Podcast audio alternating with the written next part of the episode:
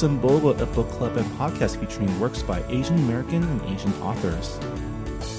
I'm one of your hosts, Marvin Yueh. Joining me is Reera Yoo. And this episode, we're going to be talking about how to live safely in a science fictional universe, a novel by Charles Yu.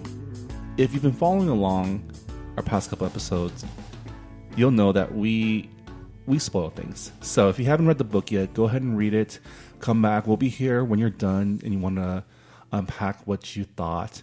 Um, you can also contribute to our discussions on our group page on goodreads.com, um, dedicated to our books. Yeah, and you can always uh, hit us up on social media. Yep.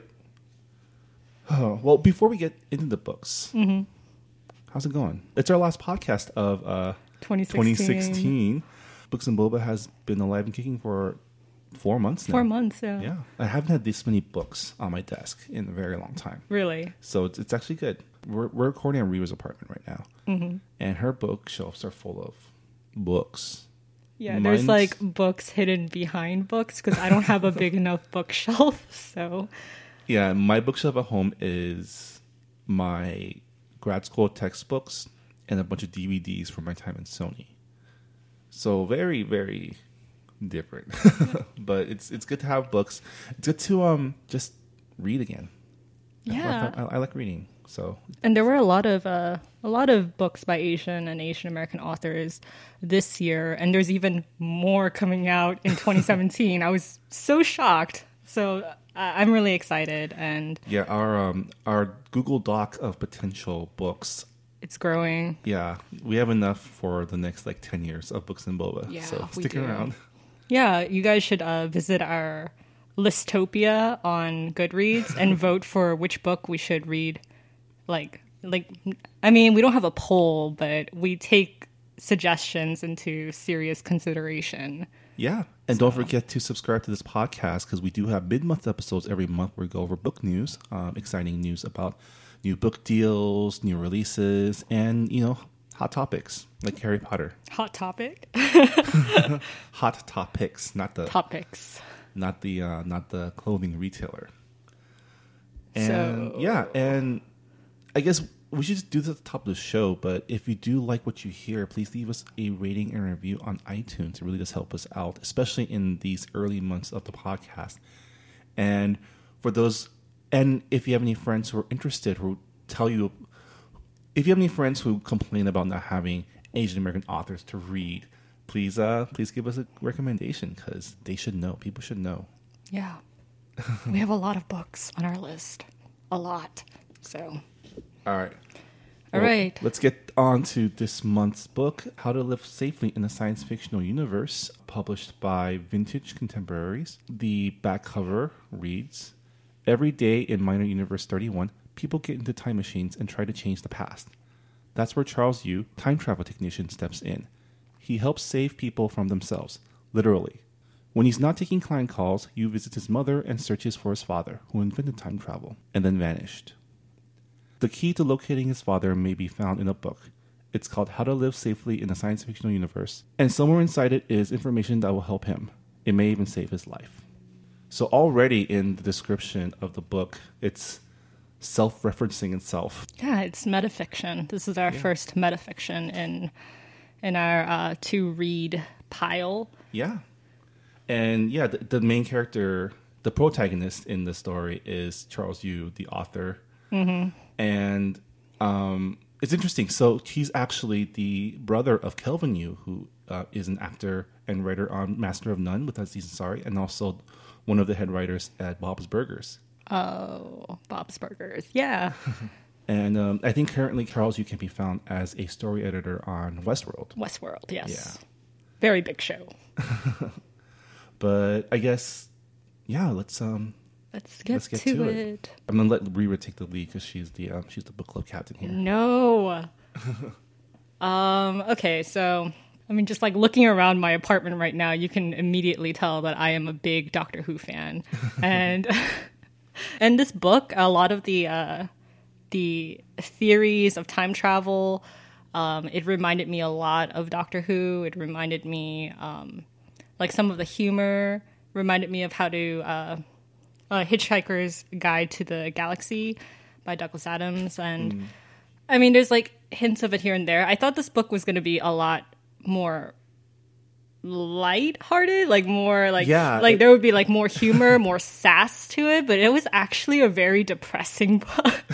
it was really really depressing. I was like, "Oh, like wow, like he like the protagonist uh his relationship with his father. I was like, "Wow, this is this is some dark, complicated stuff." Not what I was expecting. Yeah, you look at it and you look at the description. I, I agree. I, I did think that it was going to be something similar to Hitchhiker's Guide, um, where it's more of a tongue-in-cheek, like, um, fantastical satire of Yeah. of whatever of pop culture. And it turns out it does have all those trappings. Like it, in the Hitchhiker Guide vein, it explains its own the mechanics of its world in a very like matter of fact way. Yeah, I mean, there's like in between chapters, you get like uh, one pages of the manual. So it's Yeah. like half manual to survive in the science fictional universe and how time travel works, and then like half like biography, autobiography from the pr- protagonist's perspective. So it's like, oh, that's interesting. I actually thought like I did I did agree that it was more heavier than I thought it would be. And even in the world building it sets up that the people of this universe, this minor universe that they take place in, um, which is some sort of time collapsed Los Angeles, Tokyo, New York hybrid world. Yeah, People there suffer from chronic self esteem issues. And I like. Hmm. and even in the Hitchhiker Guide vein, there is a you know a depressed, not depressed robot, but like a depressed AI. Like a self-deprecating AI. Yeah. yeah. Multiple like Yeah. there's there's the the boss AI who thinks he's real and makes terrible jokes. Oh yeah, Like Phil, sub- the dad, The, the dad dog, bot. Yeah, sub dog. Uh, with Minor Universe 31, um, it it is self-described as slightly damaged and incomplete. So um,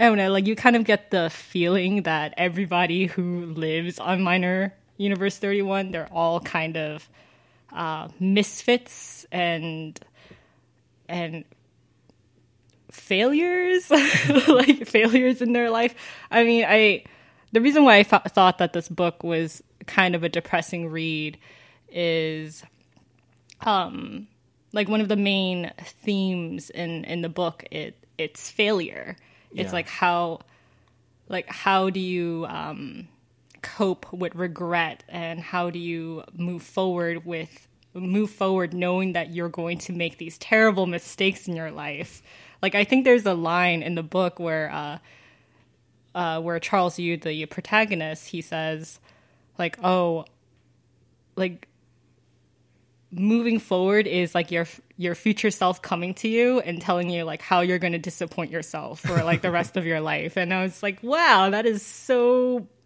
like so dark but Right. it's so candid you yeah know? i think um so there's so many because it's metafiction there's so many different things that we can talk about we can talk about like the the meta-ness of the narrative or just a narrative in itself so the basic story is there's three acts right and it's separated into three modules within, within the book the first act is charles yu as he is in the beginning of the story just kind of avoiding life right? Yeah. Trapped in like he pretty much sets his time machine that he uses to go provide tech support to other time time travelers um, in the and this is something I really liked is the use of tense like grammar Yeah, to, grammar, to yeah. describe time travel. Yeah like the setting that he has his uh, time machine on is present indefinite and I had to look it up because I'm not a writer so I was like what does that mean? Yeah, I thought I thought it was very interesting on like the time travel theory Mm-hmm. of like oh like your mind is how you time travel. Right and like the way we use language that's how we time travel and it's like oh like in a sense like this book is kind of like a time capsule for the character so i thought that was uh, i thought that was interesting and um yeah like Yeah. So he's in the present indefinite, which is it's a state where he's just being, but not really affecting. Yeah, anything, he's right? he's definitely as protagonists go in, in the first act, he is the most passive protagonist you'll ever meet. He doesn't do anything. He is uh like the way that his time machine works is that time passes in inside of his machine. Right. But time outside it moves in a different speed. which is like relativity. That's yeah. So it's like if, if you're if you're super into if you're super into fiction. sci-fi and time travel fiction. Um yeah. But it's like he spent like what like a decade in his time machine Mm-hmm. and just like his life kind of passed by inside this machine without him doing anything to affect uh affect the universe that he's a part of Yeah. And then the rest of the world, like a day has passed. Yeah, like a day has passed classic doctor who Or Interstellar, they did Yeah. that too. you'll you'll learn uh, over time that like time travel books uh, they share a lot of theories together. There's so many different theories too, and, what I, what I really liked about th- this book was that it also they also define different types of time travel, Yeah, like the Right. multi uh, multi parallel universes. multi-parallel universes, and also the fact that when Time you loops. when you and this is something that comes up in Act Two, but when you recall memory, that's essentially your time traveling. Yeah, Right. And then there was this really cool interstitial um, talking about the time travel recreation device. There's actually a hyphen in it. It's the recreation device because um, whenever you're pulling up a memory, you're rec- you're not really remembering it. You're recreating it. yeah, And every time you recreate it, like there's that theory, like every time you recreate, you recreate. Every time you recall a memory, it becomes less and less accurate. yeah, less and less Right. accurate. Um, yeah, like you see you see an example of that in a scene where uh, he's rescuing this woman who. uh, you know, who recalls a memory of her grandmother dying, but she wasn't there and she's Yeah. trying to save her. And it's like, well, this isn't real. This is just in your memory of like what would have happened if Yeah. you were there. And if you stay here, you can tear a hole through. Well, if, if you stay there, then like you have essentially not just time traveled, but you've jumped into a different universe. Your universes have um, mashed together, and you kind of live this ghost existence. yeah. Yeah. It's a trippy book. very, very trippy book. Very complicated theories. Yeah. Uh, if you're new to the sci-fi game. Um, but I guess we can. I mean, among amongst like all of the time travel theories and like the um, and like the cool science fictional stuff that's happening Yeah. and, and the robots, uh, the crux of the novel, which ha- kind of happens at the halfway at the end of act one i think at the end of act one is um, he's forced to make a a maintenance check on his time machine because it's like way past due. Yeah. right? So he literally just wants to be there as, as little time as possible. So on his way back to his machine after it's been checked out he encounters himself and he shoots himself Yeah. because that is like I don't know if that was like a thing in his in his actual like professional manual or if that was just a thing that he came up himself. so there was that piece of the manual saying if you encounter yourself you're supposed to run away Run away. Yeah. yeah you like because the moment you that happens like a time loop is Yeah. is created um and then i didn't really get the the motivations be- behind shooting his future self except that he was panicked Yeah, I, I think Yeah. it was like more of like he had a gun in his hand and he panicked and he decided to, instead of like fleeing the scene, he decided to fight and Yeah. shot himself. And of course, you know, time loop theory, like you can't change anything. yeah Otherwise, you're you're you're pretty much jumping universes again. and- yeah um so he shoots himself and then jumps into his time machine breaks his leg in the process yeah. And then flies off. And from that point on, we enter the second act where we're pretty much running through the loop, like hurtling Yeah. towards that moment now that has been that he has set in motion. Yeah, well, in the beginning of the second act, uh, he gets the book, he, like How to Live Safely in a Science Fictional Universe, Yeah. and he is instructed to transcribe this book word for word. And it's, and I thought that was like a little bit weird because it, Uh, because it's like this theory of like okay well he wrote this book but he also received this book from his future self so how did that how did like the book come Right. to existence in the first place And his future self tells him like the key is in the book, yeah right. quite literally the key is in the book which comes into play later. But yeah um, and yeah, so the second act is him trying to figure out what's going on. Right? Yeah. I think, and then as he's transcribing the book onto the Toad, which is there's a lot of really cool acronyms. yeah Like I think that's that's what the that's the Hitchhiker guidance of it, just making up cool machines. yeah he decides he wants to skip ahead, as we all do, right? Like, Yeah. when we're reading complicated narratives, where we're invested in the character. Yeah. In this case, actually him, the real right? the really funny thing is um i whenever like i pick up a new book like one of the like when when i'm like shopping for new books uh, a trick that i have is like okay i read like maybe like the first couple pages and then i go to the back and i read the last sentence. And like um and i guess like in this book like you there are pages that are left intentionally Yeah, blank. in and i was just like god damn it why? In this book, the last page, the last sentence is literally page left intentionally blank. and it's just like ah it's being clever and i don't know if i like it Um, well, when Charles tries to skip to the end, Yeah. he creates a um, time paradox, or yeah like uh, like isn't that when he goes through like is, is it when he goes through his goes childhood through- meugh or is that No, when he goes to that space he goes through retcon. Yeah. yeah. Childhood memories, I think, starts in the third act. third act yeah. Yeah. the second act is he goes through like this not even like an alternate dimension it's kind of like like the place where time doesn't exist. Like Time he goes into like this temple yeah right, where time has no meaning. Yeah it's like it's like a weird uh yeah. vacuum Yeah. in, in space. Um and then he like meets his like alternate version of his he mother. He meets like his ideal mother who Yeah. he does not like. Yeah. Yeah. Like he it freaks him out. And then he finds out that, that his dad's been there too. Yeah. Yeah. Um, and throughout the story, there's flashbacks about him and his father.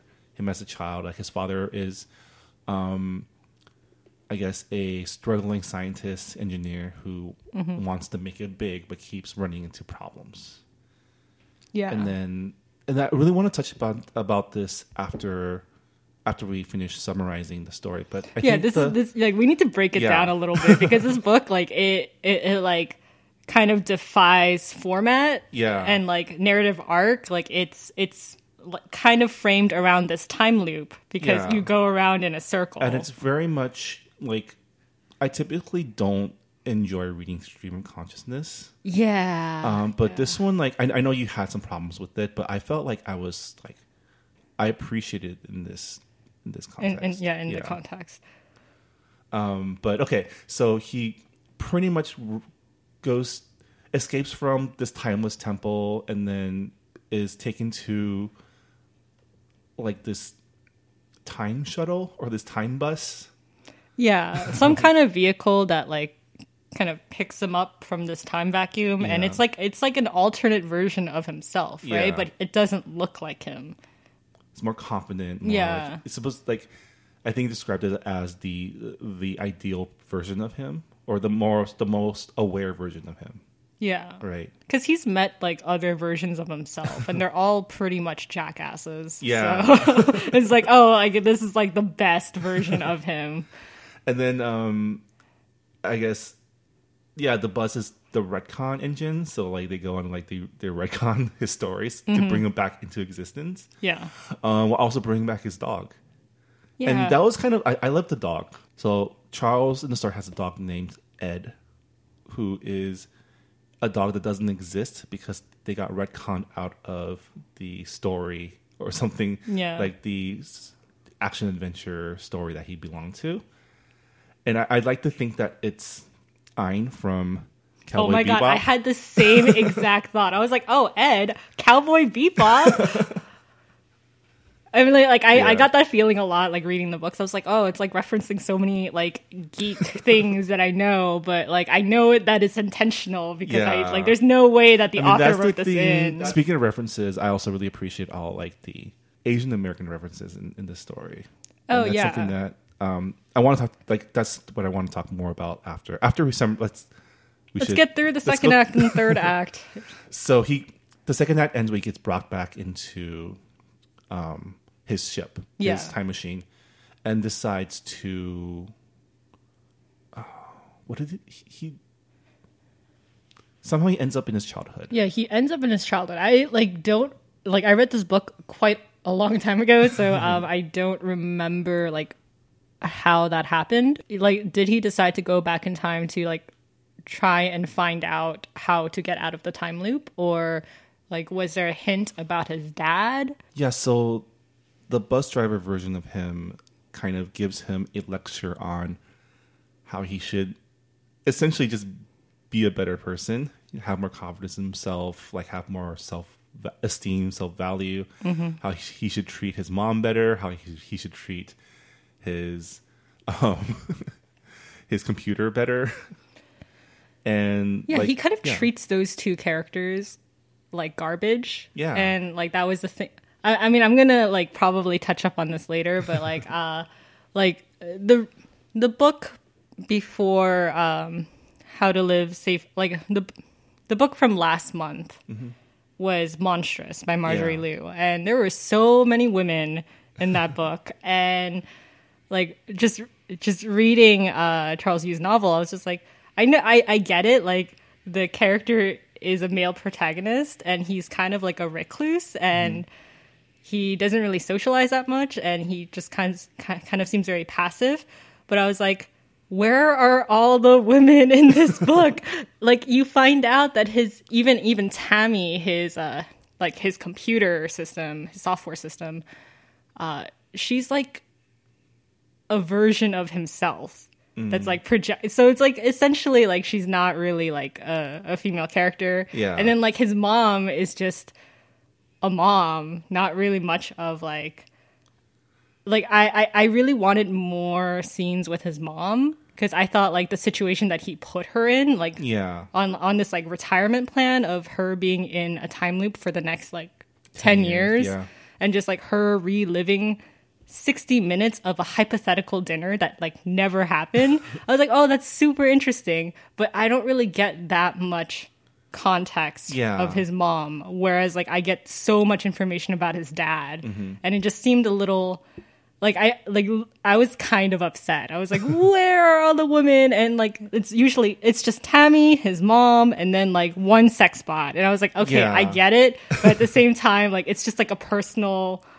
I guess it's you know at its at its core, this is a story about him and his relationship with his dad, Yeah, and yeah, even the the female characters are given they're given less time to shine. I guess. Yeah. yeah, I mean, like I I think about like if this book was adapted into a film. Like that made me even like a little bit more frustrated because I was like, oh, if this was on screen, I would even be angrier because it was like, where, like, um I mean, they probably get like Scarlett Johansson to play. oh my god, Tammy, no, her- she played her. Yeah. Uh, yeah. So Sorry, that was like a, that was like a little mini rant, but that that was like one uh, issue I had with it. Um, no, it's it's valid. it's valid, Yeah. but um, and so the third act, he decides to, or he gets back to his time machine and basically starts reliving his childhood. yeah, And so the third act is him going through his memories, um, trying to, I guess, figure out his father, right? Or I don't know if it's figuring out his father. I think he does that along the way, but I think like like his purpose of like going through these memories is to find out like that one moment where everything went wrong with his life. Like it's just like, oh, is there like one crucial moment where I can like get out of this time loop? Where it's like, oh, if my if my dad had just succeeded um with showing his time machine, like with, with Yeah. that demonstration, if he succeeded, then maybe it wouldn't have been like this. so you go through all like the critical moments that he feels he had with his father, um, starting with him confronting his father about is the family being poor, to him helping his father with his research, to um, him helping his father pitch a machine that ultimately failed to like the big corporate director guy. Yeah. And all the while, you see his own stream of consciousness, like things he wish he could have said but didn't, or things that he said that he wish he didn't, and he didn't know why. And there's a lot of you know, um, it's stream of consciousness, so you see like all like the the thought process of Yeah. like I can st- I know this will make him angry, but I can't stop, yeah. which is a very teen feeling to have. Yeah, I mean, uh, like the whole uh, story about his family and his relationship with his dad. It's very much like an Asian American immigrant story. It's just like, oh, like you want, like your parents are doing everything for you to like have opportunities and and like I don't know, like you. There's like this gap between you and like your Yeah. parents' generation. Well, there's that, and also the fact that what's missing in a lot of immigrant stories is that your parents had dreams too, Yeah, yeah, you know, and they either didn't pan out because you happened, or they didn't pan out because they're in this country or they're in this new place that didn't allow them to succeed the way they yeah. might have. I thought like with with minor universe 31 i thought that was like interesting because it it seemed kind of like a metaphor for um kind of like the immigrant experience where you're in this place where you don't really fully grasp the grammar of things you don't understand Yeah. the language and you always feel kind of out of sync and like Yeah. you kind of see that with like his father he's always kind of like Five minutes behind. five minutes Yeah. behind and he's always going five minutes back just Yeah. to like relive or like trying to like figure out how to move forward Mm-hmm. uh, with his experiments and um Yeah. And so he sees all he like so he he travels through all his memories and then through this like recap of his life, he comes to realization that he's always been just passive. yeah And then um oh yeah, um his mom gave him a package before he left, right? So oh yeah like he had just like you know stopped in when Yeah. like the time loop had kind of like paused for a second. And she's just like why did you put me in here? Why did you put me in here? Do you really think that i'm happy? And like you it's like you don't come anymore. You don't, call, call, you don't anymore. visit. and i'm just like wow that is like so relatable. Because you know like as you get older and you kind of drift away from your parents it's like they have like they carry all this junk that Yeah. you like had in your childhood. And um, there's always like I don't know, that guilt of just like, oh, like I should really spend more time with my parents. And like, I understand that, like, and that's I think that's doubly affecting for like us because of even like the East Asian values of filial piety and how you're supposed to take care of your parents. Um, and I, I think um, that whole scene to me, I, I was thinking about just the clash between you know like Eastern and Western ideas of how you grow up, mm-hmm. right? Whereas uh, it, in Chinese culture, you're supposed to take care of your parents, yeah, look after them. Um, whereas in Western culture, it feels like it's more you need to take care of yourself. You, you're once you're an adult, you're like you you have your own domain, and your parents are now free to do whatever they want. And there's this clash, right, where being raised in both cultures, you feel like, well, I deserve to be have my own time, but I got to take care of you, so I'm going to stick you in this retirement home with other old people that you can have, be, make friends with, and you'll be fine, right? And then um, there's, it's definitely a, especially for Asian Americans, a very relatable conflict. yeah. Yeah. I thought it was, um, I thought it was like, I, I don't have the exact quote on me, but uh, it was when he was describing the silence in his family's home. Like they would all kind of like schedule their appearances in the house like exactly, so they would just kind of like miss each other. And even when uh, they were in the same room, there was like this vacuum where like, um, yeah, it's just it's it's just like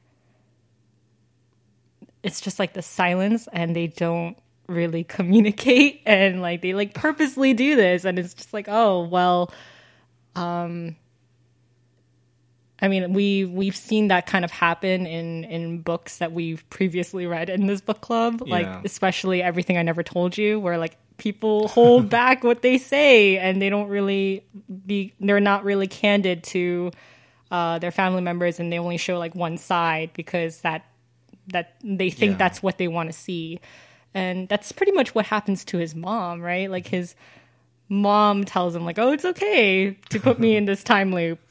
Um, like Yeah. I'll be fine. When clearly you you seen that scene where she's like giving him the box that she's not okay. Yeah. Yeah, and I thought it was also really interesting that she picked like the one moment that she decided to relive. It's not even a real moment. It's a hypothetical dinner where everybody's kind of like this idealized versions of themselves. Yeah. And I don't know. I kind of wish I got more of the mom. like I'm, I'm probably never gonna let that go. So I, I apologize, but It doesn't help that the mom's not part of the time loop, but she's is a Yeah, I mean, even in even when he's reli- reliving his going through his um his memories, um, it's mostly his dad. I mean, when- whenever his mom was around, it was about them fighting, yeah, right, or her leaving for a while. yeah. I mean, Yeah, I think I think he like mentions that like uh like his mom and like his mother and father like they love each other but at the same time like circumstances like their financial situation Yeah. it it causes a lot of problems in the house and yeah, that that is a recurring thing. It was just yeah, our family's poor, dad's poor, dad's struggling, mom's struggling, like, um, and then, well, dad's also a dreamer, yeah and I think um, him realizing that his father was someone with his own ambitions. I think I kind of I feel like that was what triggers his own. There's a point. So um, the memories lead up to the point where his dad scores a meeting with that corporate the corporate director, yeah um, and it's like he even says that he foreshadows like this the the best moment of their lives, the the apex. Everything after this is downhill. Yeah, I have the exact. I have the quote down. um, he said, "Sure, we are here. This man came to see us, but in the grand scheme of things, we are minor. We are, but for one possible exception, failures." Yeah. So it's just like, and that whole i mean that whole exchange that whole section like those five to six pages was a heartbreaking roller coaster of like because you see his you know it's stream of consciousness so you, see his thoughts from we can do this to oh no we're frauds to no we deserve this to he sees right through us. Yeah, and you get the feeling that like you, during this whole time i kind of like the, the word uh, the word privilege came up in my head a lot. The fact that um, charles and his dad goes through all this have to like kind of convince themselves that they're they're worth it yeah, while someone else it's not even crossing their minds right? yeah. They're Like, because like what happens is that like you know like Charles and his dad they failed, but another family that's like only a couple of miles away from where they, where they live they like they had the same theory but different execution. Only their execution worked. Mm-hmm. Yeah. and you don't really get to hear that like that side that family side of things but i just got the feeling that that family was a little bit more like financially well off and maybe like yeah it, it wasn't like they weren't like putting all of their um all of their bids in. Like they didn't Yeah. like like it would they weren't like riding on this thing to work. Whereas like with charles and his father it, it was very clear that like this experiment has to work in order for their lives to actually improve. And otherwise otherwise they're they're just stuck. Yeah. Um yeah like and i thought i also thought that it was like i also thought that it was um kind of heartbreaking that like his dad he puts in like his dad he has this um he has this belief that hard work will always be victorious. Like as long as you put in the hours and like and uh, and do the work you'll succeed. But charles the protagonist he knows that like that is not the case and I thought that was like I, I thought that was like a very like very much like the American dream, you know, of like you can succeed no matter where you are starting from if you like work hard enough but Yeah. yeah. like i thought that was i thought that was like pretty heartbreaking to to read Yeah. And then um, afterwards, he realizes that he spent all the time, the time loop going through his memories, searching for that moment. And then realized that when he shot himself in the stomach, he had already told him what he was supposed to do. yeah Right. Thing. And then Tammy, like, sarcastically reminds him that you're like, the book is the key. yeah Right. So that's when he finds the key in page 201, which they draw in a little envelope inside the book. I, I actually tried to flip it up to see if it was oh real. my god and then um, he finds the key, and then the dog Ed points at the box.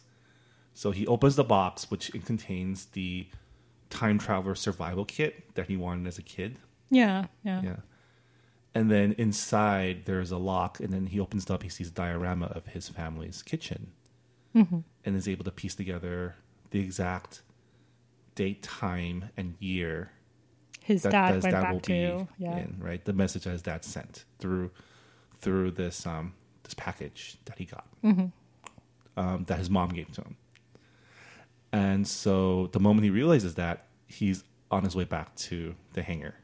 Yeah, because he has run out of time. His time, Yeah. he's caught up with his time loop, and um, he has. He says he has three choices when he finally catches up with his time loop. One is that he just follows whatever happened and just kind of like don't make any decisions. Just like let Yeah, let let his time loop dictate where where he's supposed what he's supposed to do and then the second option was to say fuck this time loop i'm just going to run away and not get shot in the stomach Yeah. which would cause uh, his timeline to be messed up and uh, and just physics to get freaking weird but and then the third option new universe and like, Yeah. kind of mess things up. and then the third um the third choice is to decide to go get shot. So Yeah. it's like he like it's predestined, but he still gives himself agency. He's like, "Oh, I'm going to go face my fear. I'm going to like um like this is my decision to go and um and and be a protagonist pretty much. Yeah, Not let things happen to me, but rather like I choose to let the things that I want to happen. right. And that that is his narrative arc coming to that climax, right? Where he- Yeah. and then there's that moment. So the entire like penultimate chapter is him stepping out of the time machine and kind of having his life flash through his through his eyes and seeing basically who he was before the time loop started and who he was after mm-hmm. and the differences and that's pretty much the differences a guy he was a guy who just was okay with being passive okay with letting letting life pass pass him by Yeah. and then um contrast with who he is now who is someone who like has agency right who wants to take charge of his destiny i guess Yeah, it, it does seem like that. Like he is like taking control of his destiny in, in that decision. Um and then everything plays out like like it did Yeah, like he tries to lower the gun he tells his younger self the that key is in the key is book. in the book and then he gets shot in the stomach Yeah, and then he finds out that getting shot in the stomach doesn't mean that you die. Like it hurts like hell, but you can still live. And Yeah. uh, it's kind of implied that he, uh, after he like survives this, he's gonna go look for his dad. yeah well he says that it hurt a lot and he never felt better Yeah. right. Well, there's the appendix in, in and then the the, there's the yeah. appendix. And which is all like the possible futures he has now. yeah all the possible futures and uh he's told like he's told kind of like his future like his past self like hey you're gonna go find your dad. But then after you find him and you guys like talk you need to let him go. You like cannot let your like your, let your dad's failures and let like his mistakes like control your life anymore you can't blame your father for for like how much of a potato you have become. he was a potato. He became a potato. Um, he upgrades to Tim instead of Tammy. Yeah. Um, and then he goes and finds Marie, which is this made up girl that he might have married. Yeah. And that's the book. And then the last page is left intentionally blank. Yeah. So I, I know you, you started off a little bit colder on the book. Like, how did you feel after finishing it? Um, I mean, I like I felt better. Like, like I I- I think when I told you that I wasn't enjoying the book, I, I was. It was like before the second act had started, and let me tell you, that second act comes in way later than than Yeah. it should. I was just like, man, like I'm on like page hundred. This is halfway into the book. This I- should happen in page like forty five. Like, what the hell? I felt the same way that like the book didn't really start get catching me until that second act. Yeah. because the first I, I I don't know if that was intentional or not because I'm pretty sure it was intentional. the first act was just him being like a potato, like you said. Yeah. and I really enjoyed. I think being Chinese American, and it's implied that his parents are from Taiwan. Like yeah, they, they mention uh, it all the, but the author is Taiwanese Yeah. American. like Yeah. from an island where there's a home language, a official national language, and English that they had to learn when they immigrated. And I think having that like this that same background, or at least similar background, it really like the whole temple scene, like I can visualize everything there. From the way that his you know his ideal mom holds incense. Like that's how we hold incense in temples, like with the index finger and middle finger mm-hmm. together. You know, to like the little pit that you stick it in, and you know, the smells and the the descriptions. And I thought even if even though it wasn't like totally called out, it was a reference that had more meaning to me, or it was a reference that I can catch like, Yeah. that exists. And I thought I thought that was super cool. Yeah, I mean, this is a this is a sci-fi book, and uh, in that sci-fi, there's there's some really real, candid stuff going on, and and to me, like, I mean, I love sci-fi. Sci-fi is like one of my favorite genres, and it's probably the genre that I read the most. And which is good because you're going to have a it, this book is a lot better if you have even a basic grasp of time yeah, travel yeah i've i've read a lot of time travel books in my day but um but the parts that i liked the most in this book was was like those little moments where like you see his mom and his dad and like you see parts of his childhood timeline. Yeah. And because like it, it was it is an immigrant story. Yeah, it is an immigrant is, story. like, yeah. Seen through the eyes of the second generation. Yeah. Right. And yeah it's it did bum me out. Like there's entire paragraphs where it's just a dude being depressed. Well yeah like i said at the beginning of this podcast like one of the main themes in uh in this book is failure and dealing with failure and how like memory and regrets like Yeah. influence your decision making process and yeah, there's you know even as a tech, he he he observes that like yeah, time travel is supposed to be fun. You go back and see you know Hamilton making speeches on the constitutional floor, or Mm-hmm. going to see important events, but people mainly use it to go revisit the worst days of their lives. Yeah, because time travel, um, I mean, that whole genre exists because it's about regret. People time travel to fix their mistakes, to Yeah. prevent, and even like even like time travel movies and books where it takes place in the future. It's usually like the future self goes back into the past to fix like. Uh, to to prevent the future that they're from from happening, To even kill, even kill if Sarah it, Connor so that the robots win. yeah, yeah, yeah. So it's like like that is the whole genre. So like I understand like why it's a depressing Yeah. book. I was like, oh, time travel, it's gonna be depressing, but hey, the meta part of it is you know there's parallels like and, and the, the fact that it uses tense and grammar in order to power mm-hmm. its time travel it's you know you look at people who are stuck in the past people who can't get over things they did or things that happened to them and i think that's kind of that that's i think that's um i think that's the central theme of this book as well is to have agency in your own life and not to dwell to like let go of the past because that's Yeah. just gonna keep you like that's that's what keeps people down. Yeah, like you can't obsess over the details. Yeah. Otherwise, like you're going to, you like.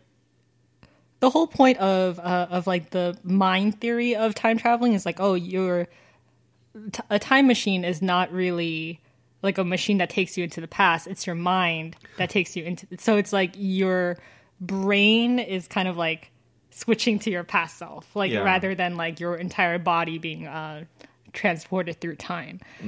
And I mean, when that happens, when you when you recall a memory from the past, you don't have every any memory of the present. And that's how time travel works. like you think about the past, you forget what's happening in the present. You miss out what's happening in the present.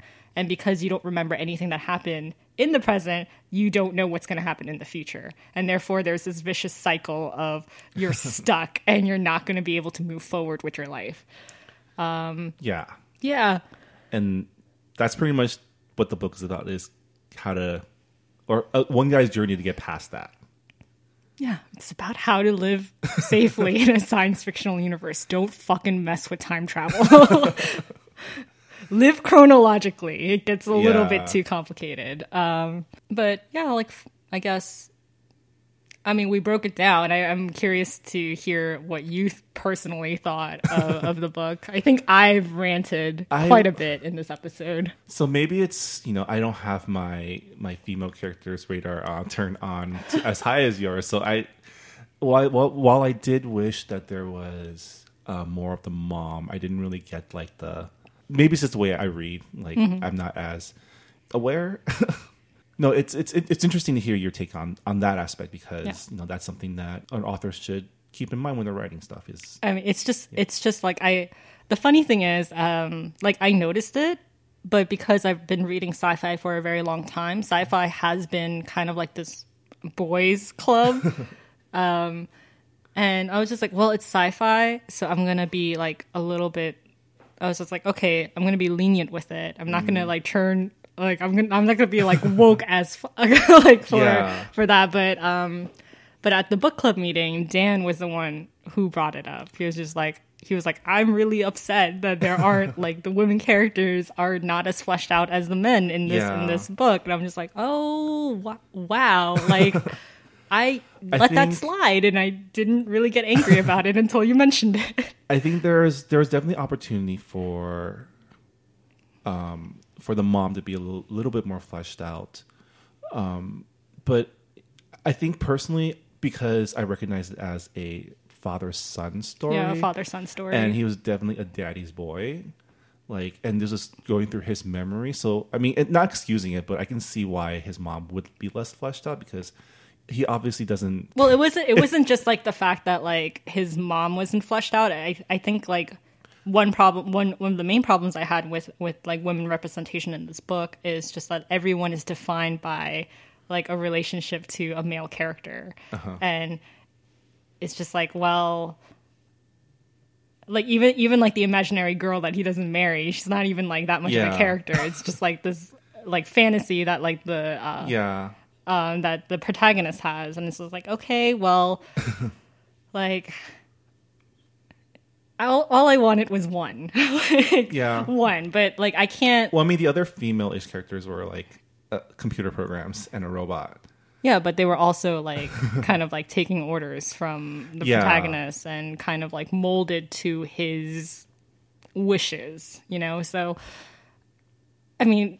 It, it's kind of like a pet peeve of mine, so it's Mm. not like a deal breaker. That's not the reason why, like I, I like I gave this book like like a Yeah. like a good rating rather than like a great rating. Yeah, I mean, in terms of the book itself, the first half, I don't think I had. I was as down on it as you were in terms of how slow it was going. I recognized it was going slow, but I also was intrigued by the because the first. It's kind of like a um, like a anime series, let's say, right? The first few episodes is like episodic and it's like non like non sequiturs and setting up the character. And then halfway through that first season, the main story arc begins. Right. So I kind of saw it as that. where- Yeah, but then like in the okay, like like taking Cowboy Beep because we mentioned Cowboy Bebop. Like Right. it's an episodic show and like the main arc of the story doesn't even happen until like way past the halfway point in the series. Like with like with that series, it's like I I'm a little bit more like open to it because I mean, I guess I, I, I found, I think I might have just found the, you know, the, the service calls and the description of the, the home base a little bit more interesting yeah. than you probably did. But again, I don't read as much, so maybe if, if Yeah. you know, if if I read more sci-fi, it'd be more like oh, more of the same. I, don't think know. I think like my my main um the main reason why I couldn't get into the book as much. Um I mean like I I picked it up and I kind of like like it was very slow in the in the first half but in the second half it just kind of flew by. yeah, But um yeah, like the prose it's very much in the character's head. It's like very Yeah. inner monologue and that's just like a personal taste. Like I really don't like that type of uh prose. And like I get it, it's important for this book. Yeah. It's it, it makes sense for the story and the character, but it doesn't mean that I have to like it. yeah. I mean, there were literally pages where it was just one paragraph. It was just like, like I would just like be reading. It's like okay, it's like consciousness, consciousness, and then and then like bam, something like really poignant and like like super blunt about life, and and and I'm just like okay, like I kind of like that though. I kind of, um, I think, yeah. Once it got into that second act where I was invested in the stakes, yeah, I and I think I got used to the prose. It definitely like the the second half flew by a lot faster than the first half. I I, Yeah. I agree with you there.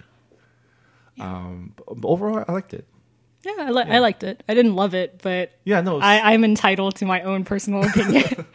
I liked it a lot. I mean, it's um, it's different than than what- what we read before. So Yeah, and it's also uh, it's it's very much genre bending. Yeah. Like uh, this book was praised for like its clever way of like breaking, um, breaking like the fourth wall, kind of. like I mean, it's metafiction and it's supposed to do that, but Yeah. it's it's even new in metafiction. Well, we're supposed to like we're supposed to accept that we are reading the book that is inside the story. Yeah, inside the story. Yeah. Yeah. So And there's a point in the book where and like it kind of it blew my mind a little bit when I realized it, but there's a time there's a there's a mo there's a couple moments in the book where like Mm-hmm. where you are in the book and where the characters are in the book like match up, yeah, right? And that's like, whoa. yeah, it's a very it's a very clever book. um, but yeah, like Yeah.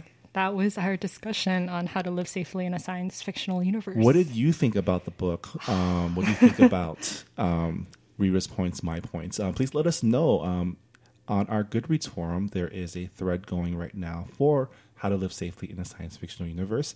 So please let us know what you think. Yeah. And yeah, that does it for this month's book. Um, next month, January, we have some extra time, but we're going to be reading. We're going to be reading Something in Between by Melissa de la Cruz. And this book came out in October, I think. So it's Well, fairly. we're, we're reading some a new book this time.